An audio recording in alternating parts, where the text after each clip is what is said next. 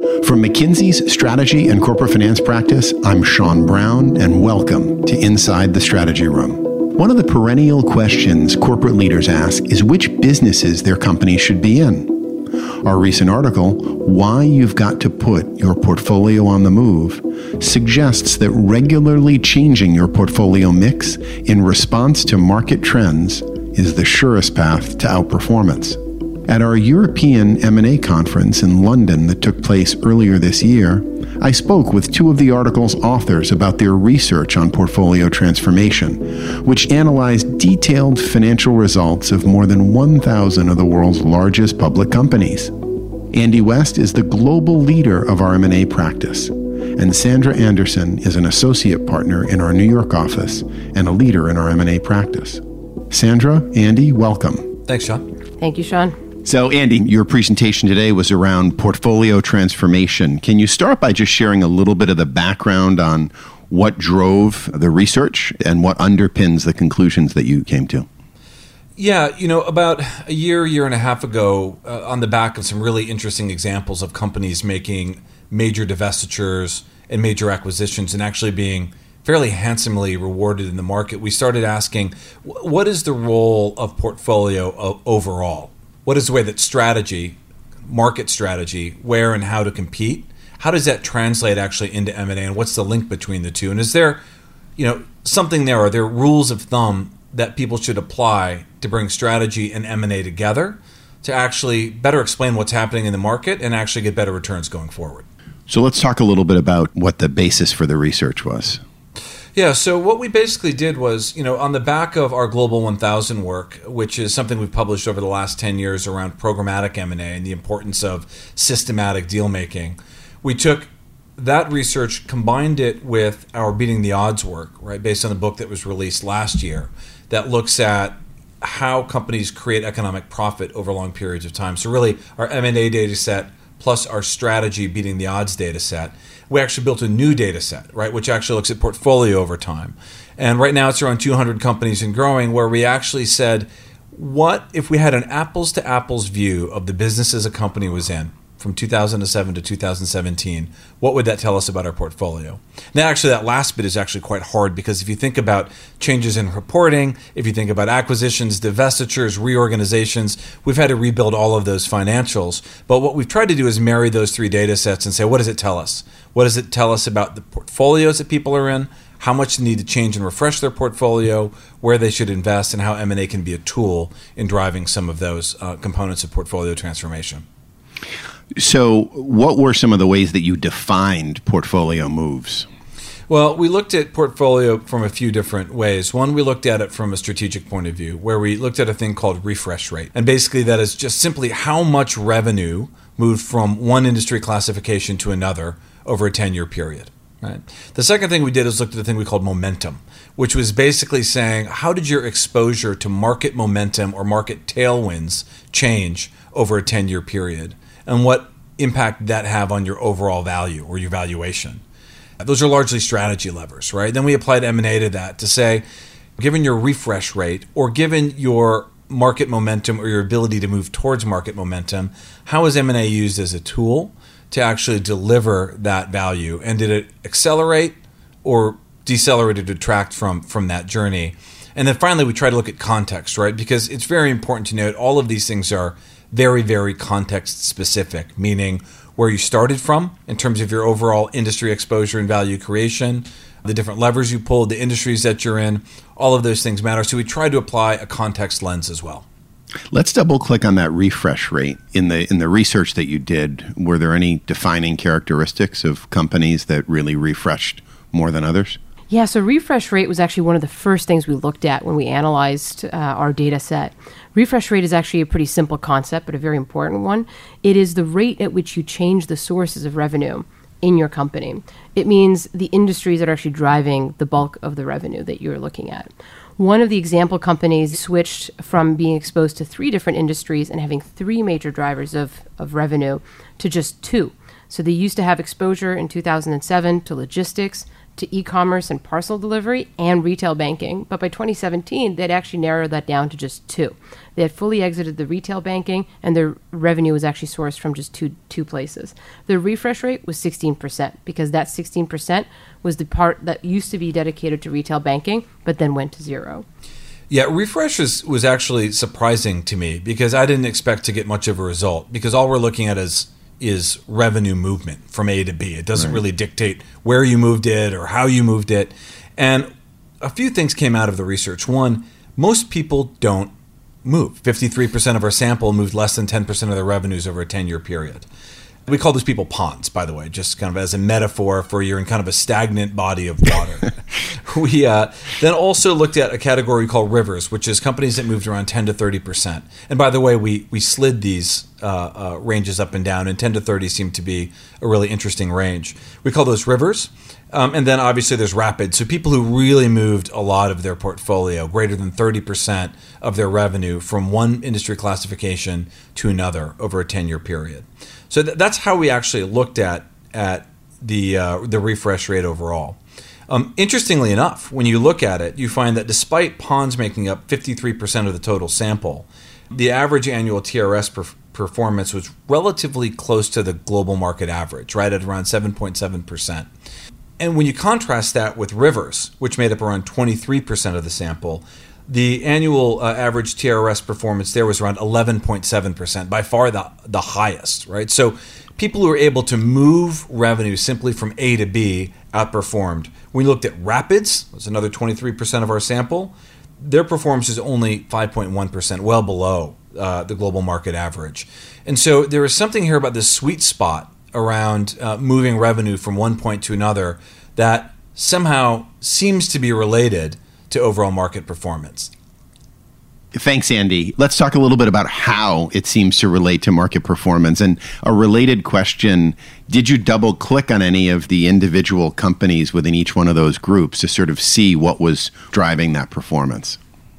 Yeah, just from a, a, refresh rate point of view, when you actually start talking to individual companies, what becomes clear to me is that the outcome, this 11.7% for right. the rivers category, is not a function so much of just moving revenue because that kind of doesn't make sense, but it is a function of focus. Okay. Right? If you think about what's required in a boardroom, within a management team, within a company to move that much revenue over a 10 year period, it requires a tremendous amount of fortitude, alignment, perseverance. I think all of these things, this conviction around where you're headed, is probably the substrate from which a lot of these benefits come. But uh, it is an interesting question. If you're not moving that much, why not, right? And and what does that mean? And can we learn anything from maybe some of the things that are holding us back in terms of actually having that kind of conviction around you know where to go and and how to migrate revenue over time? Can you talk a little bit about what the performance metrics were? One of the things that we did on refresh rate then as we combined these data sets was to look not only at the TRS performance, but the TRS performance applied to an M&A style or an M&A program, right? Okay. And so remember that 11.7% of folks who were a river, we said, well, what kind of M&A did they do to affect that river, right? To get there. Were they programmatic, meaning they did quite a few deals over uh, this 10 year period that accrued to a meaningful amount of market cap, around 15%? Were they selective, kind of hobbyists in M&A? Were they organic? Right? And we looked at that. We actually saw a, a, quite a big difference between programmatic, where you look at the TRS of somebody who did rivers with a programmatic strategy, that was around 13%. percent mm hmm Selective was much more closer to the global market average at 9%. But if you're actually organic, you're able to move 10 to 30% of your revenue without doing M&A, you're at about the average. You're about 11%. So nothing wrong with being organic. It's just actually quite rare. So most companies, if you actually have to, you know, get in the river and start moving your revenue, programmatic seemed to be uh, the best strategy overall. So momentum is something you also talked about in the disparity between leaders and, and laggards. Um, can you talk a little bit more about that, please? Yeah, momentum is a really interesting concept. Um, principal investors tend to talk about tailwinds and headwinds in the industries that they play in. The concept of momentum is just the underlying energy, effectively, behind the industries that you are exposed to. The company that we looked at in the refresh rate example had three industries that they were exposed to logistics, post, and banking. The logistics example was interesting because of the rise of Amazon and other delivery services. You actually saw major tailwinds in that industry because everything you order needs to get delivered. That industry drives 67 million in incremental economic profit per firm that has exposure to it, which is actually quite impressive. Post stayed relatively flat. This is sort of your run of the mill uh, sending a letter or paying a bill. But banking, as most of us also experienced from the consumer perspective, between 2007 and 17 took a major hit. $590 million were at stake for folks who were uh, exposed to banking. The power of changing your exposure to momentum is pretty impressive. The example company that we looked at that changed their refresh rate also changed their exposure to different industries in a meaningful way uh, and change their momentum profile. They increased in 2017 uh, their exposure to logistics. Their post exposure stayed relatively flat, but they actually fully exited bankings. Just by doing that, they actually grew their economic profit by 99 million. They gained 94 million in incremental economic profit just by exiting an industry that actually had headwinds instead of tailwinds. They cut their losses, in other words. Yeah, and I think this is a really interesting illustration of the value of divestitures. I mean, we struggle mm. as advisors to materially describe the value of exiting a business. Usually we do it in terms of managerial focus, the ability to change your strategy, the, the ability to better apply resources to businesses that are not alike. All of these things are absolutely true, but some cases it also means you are just fundamentally changing your exposure to areas that have real headwinds. And sometimes those there are better owners just for companies with headwinds. But it is a it is an interesting question that's often overlooked and rarely quantified. And so I think this concept of momentum is a really important one for managers as they think about their portfolio going forward. The context around momentum is really important and it actually changes a lot over time. So something that used to be a tailwind may be a headwind, and vice versa. And it's not entirely cyclical. So when you look at the industries that had positive tailwinds in 2007, they changed materially by 2017. Okay. The most interesting thing about that is that there's a major cost to pay for standing still. So if you were standing on the edge of a decision in 2007 and use the same framework to think about where you get your tailwinds and headwinds in 2017, there's a really good chance that you'd be wrong. Right. And when you look at 2017, the industries that outperformed and underperformed relative to 2007 were actually very difficult to predict for people who didn't make changes or make decisions in that space. So keeping keeping things moving is sort of more important than knowing where things are going, I guess. I think it means that staying still or assuming that tomorrow is going to look like today is a real fallacy, right? Especially when you look at a 10 year time horizon. And yet, every single day, managers need to make decisions that are going to move them towards tailwinds, right? So, right. how do you break this day to day bias, this, this impossible cycle of well, let's just put that off till tomorrow, or the headwinds aren't affecting me today. Mm-hmm. You actually have to be very, very active in terms of how you think about it. The one other thing I would add just around momentum in general is, and there's a big difference between strategic buyers and typically private equity or other investors, which is the amount of time diligencing an asset is very, very high when you do M&A the amount of time diligencing a market that you're already in is typically very, very low. Right. I think everyone would recognize their market's going to face headwinds or they may have challenges over the next 10 years, but nobody really focuses on getting aligned on that particular market and those particular assumptions, mm-hmm. which is very, very different. In a private equity firm, they have very rigorous, healthy, regular debates about market exposure.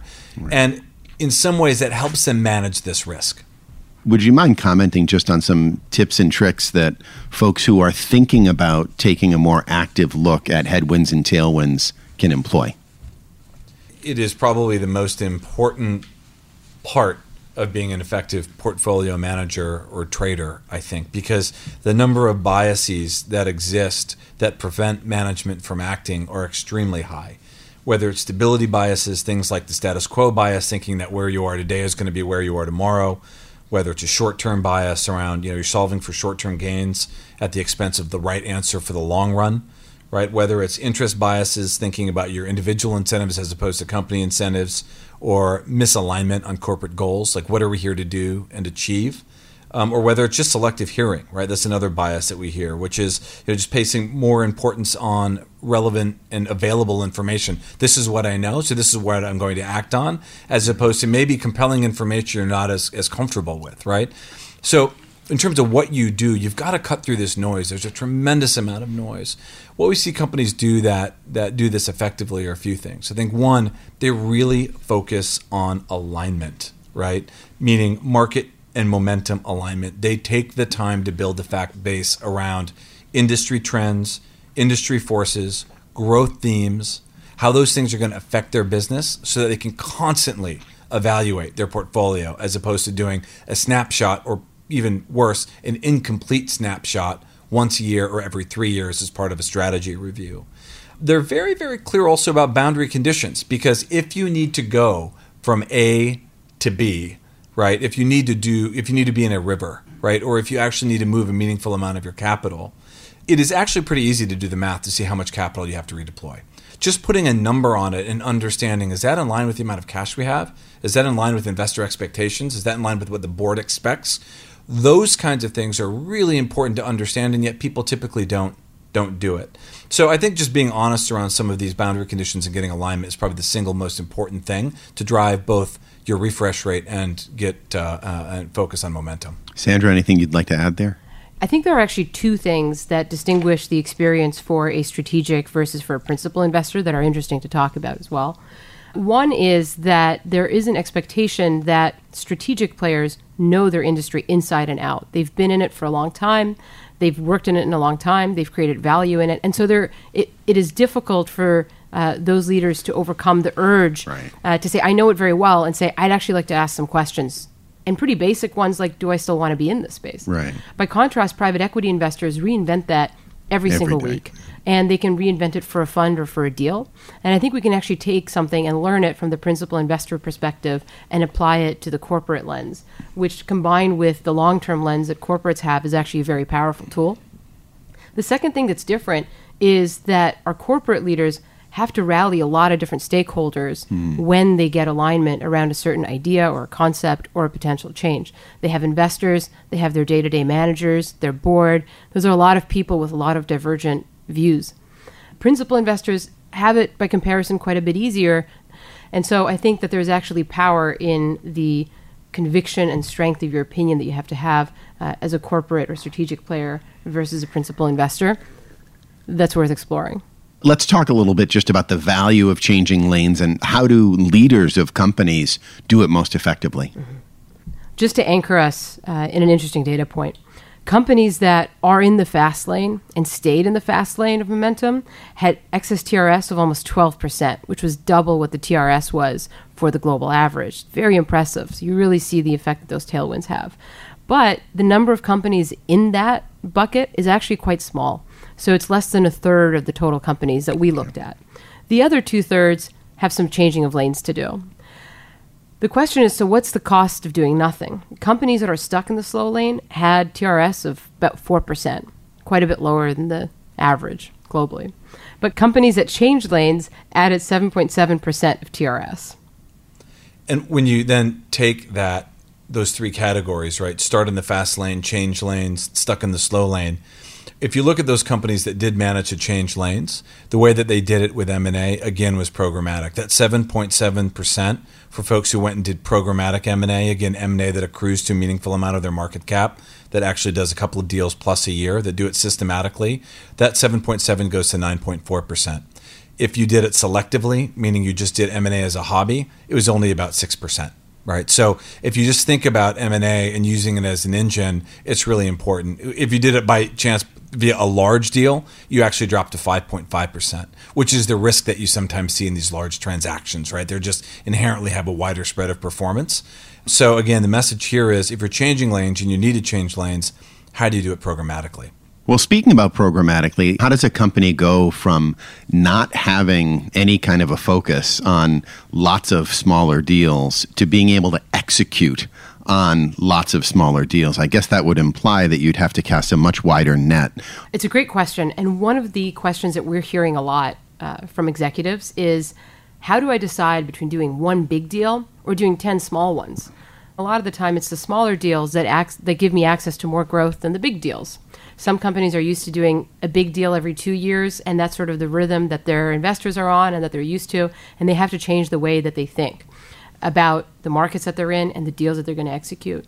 A big part of it and being successful in this is being able to empower the people in your organization to have a mindset that's open to M&A but that's also open to value drivers and really internalizes a way of thinking that says there's a lot that we can do organically, but what's even possible if we also think inorganically?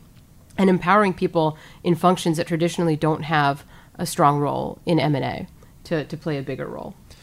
And along with that, I, I, you know, you mentioned casting a wider net. I would say almost casting a deeper net, right? And the reason why I make that distinction is precision actually drives a lot of creativity. So if you can give, if you can unleash your organization not on doing more deals, because that just adds a tremendous amount of noise to the system, but also on doing deals that fit the following criteria that have a very, very specific theme.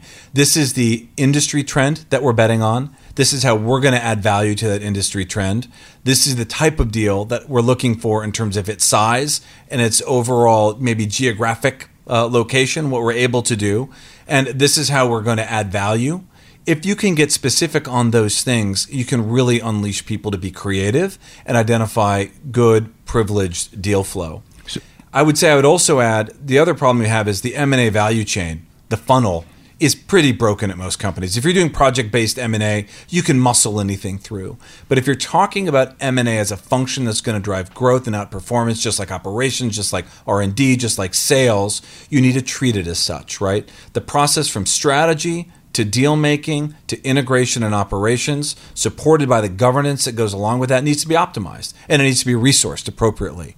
So companies need to have a hard look at their ability to get done what needs to get done over long periods of time, and if they're serious about it, make some of those investments up front to make sure that that process is not only properly resourced but actually effective, effectively governed and effectively managed. So you need a great blueprint and you need the execution capabilities to then follow it. Very well said. Any final thoughts you'd like to share before we close out our, our session today? If you're going to take anything away from the podcast, right, and the work that we've done, um, I would say it's three things. One, taking an apples to apples look at your portfolio over time is really, really interesting.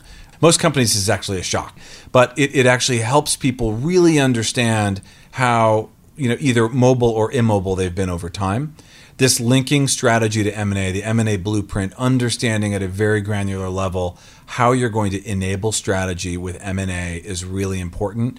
I would say 90% of the companies we talk to, that link is still broken, right? And then, as we just mentioned, building your capabilities is extremely important. You've got to take it seriously and be methodical. Anything else you'd like to add, Sandra?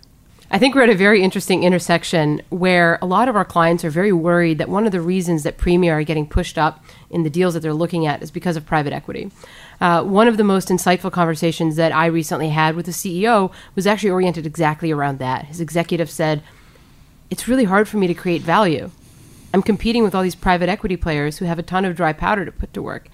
And he thought about it and he reflected and he said, That's great, but why don't you compare your returns to that private equity player as well? And think about what's possible. And I think it's a great mindset. So I think that the uh, peer set that we now compare ourselves to uh, as corporate and strategic uh, M&A players is actually quite a bit broader, and we can learn a lot from our broader peer set that includes private equity, permanent capital, uh, and other investors who are also in it for the long run. Uh, I think the comparison has to go through to the value creation that you can achieve over a longer time period that includes some of the bolder M&A moves like step out M&A and materially changing your exposure it's been a pleasure speaking with you today. Thank you. Thank you also to our listeners for joining us inside the strategy room. We hope you enjoyed today's podcast. And if you'd like to read more about this topic, you can find related articles on McKinsey.com. If you'd like to receive updates featuring our latest insights on strategy, including M&A, you can sign up for email updates at the bottom of every article or follow us on Twitter at MCK Strategy or connect with us on LinkedIn by entering McKinsey Strategy and Corporate Finance in the search bar to visit our practice page. Thanks again for listening. We look forward to having you join us again soon inside the strategy room.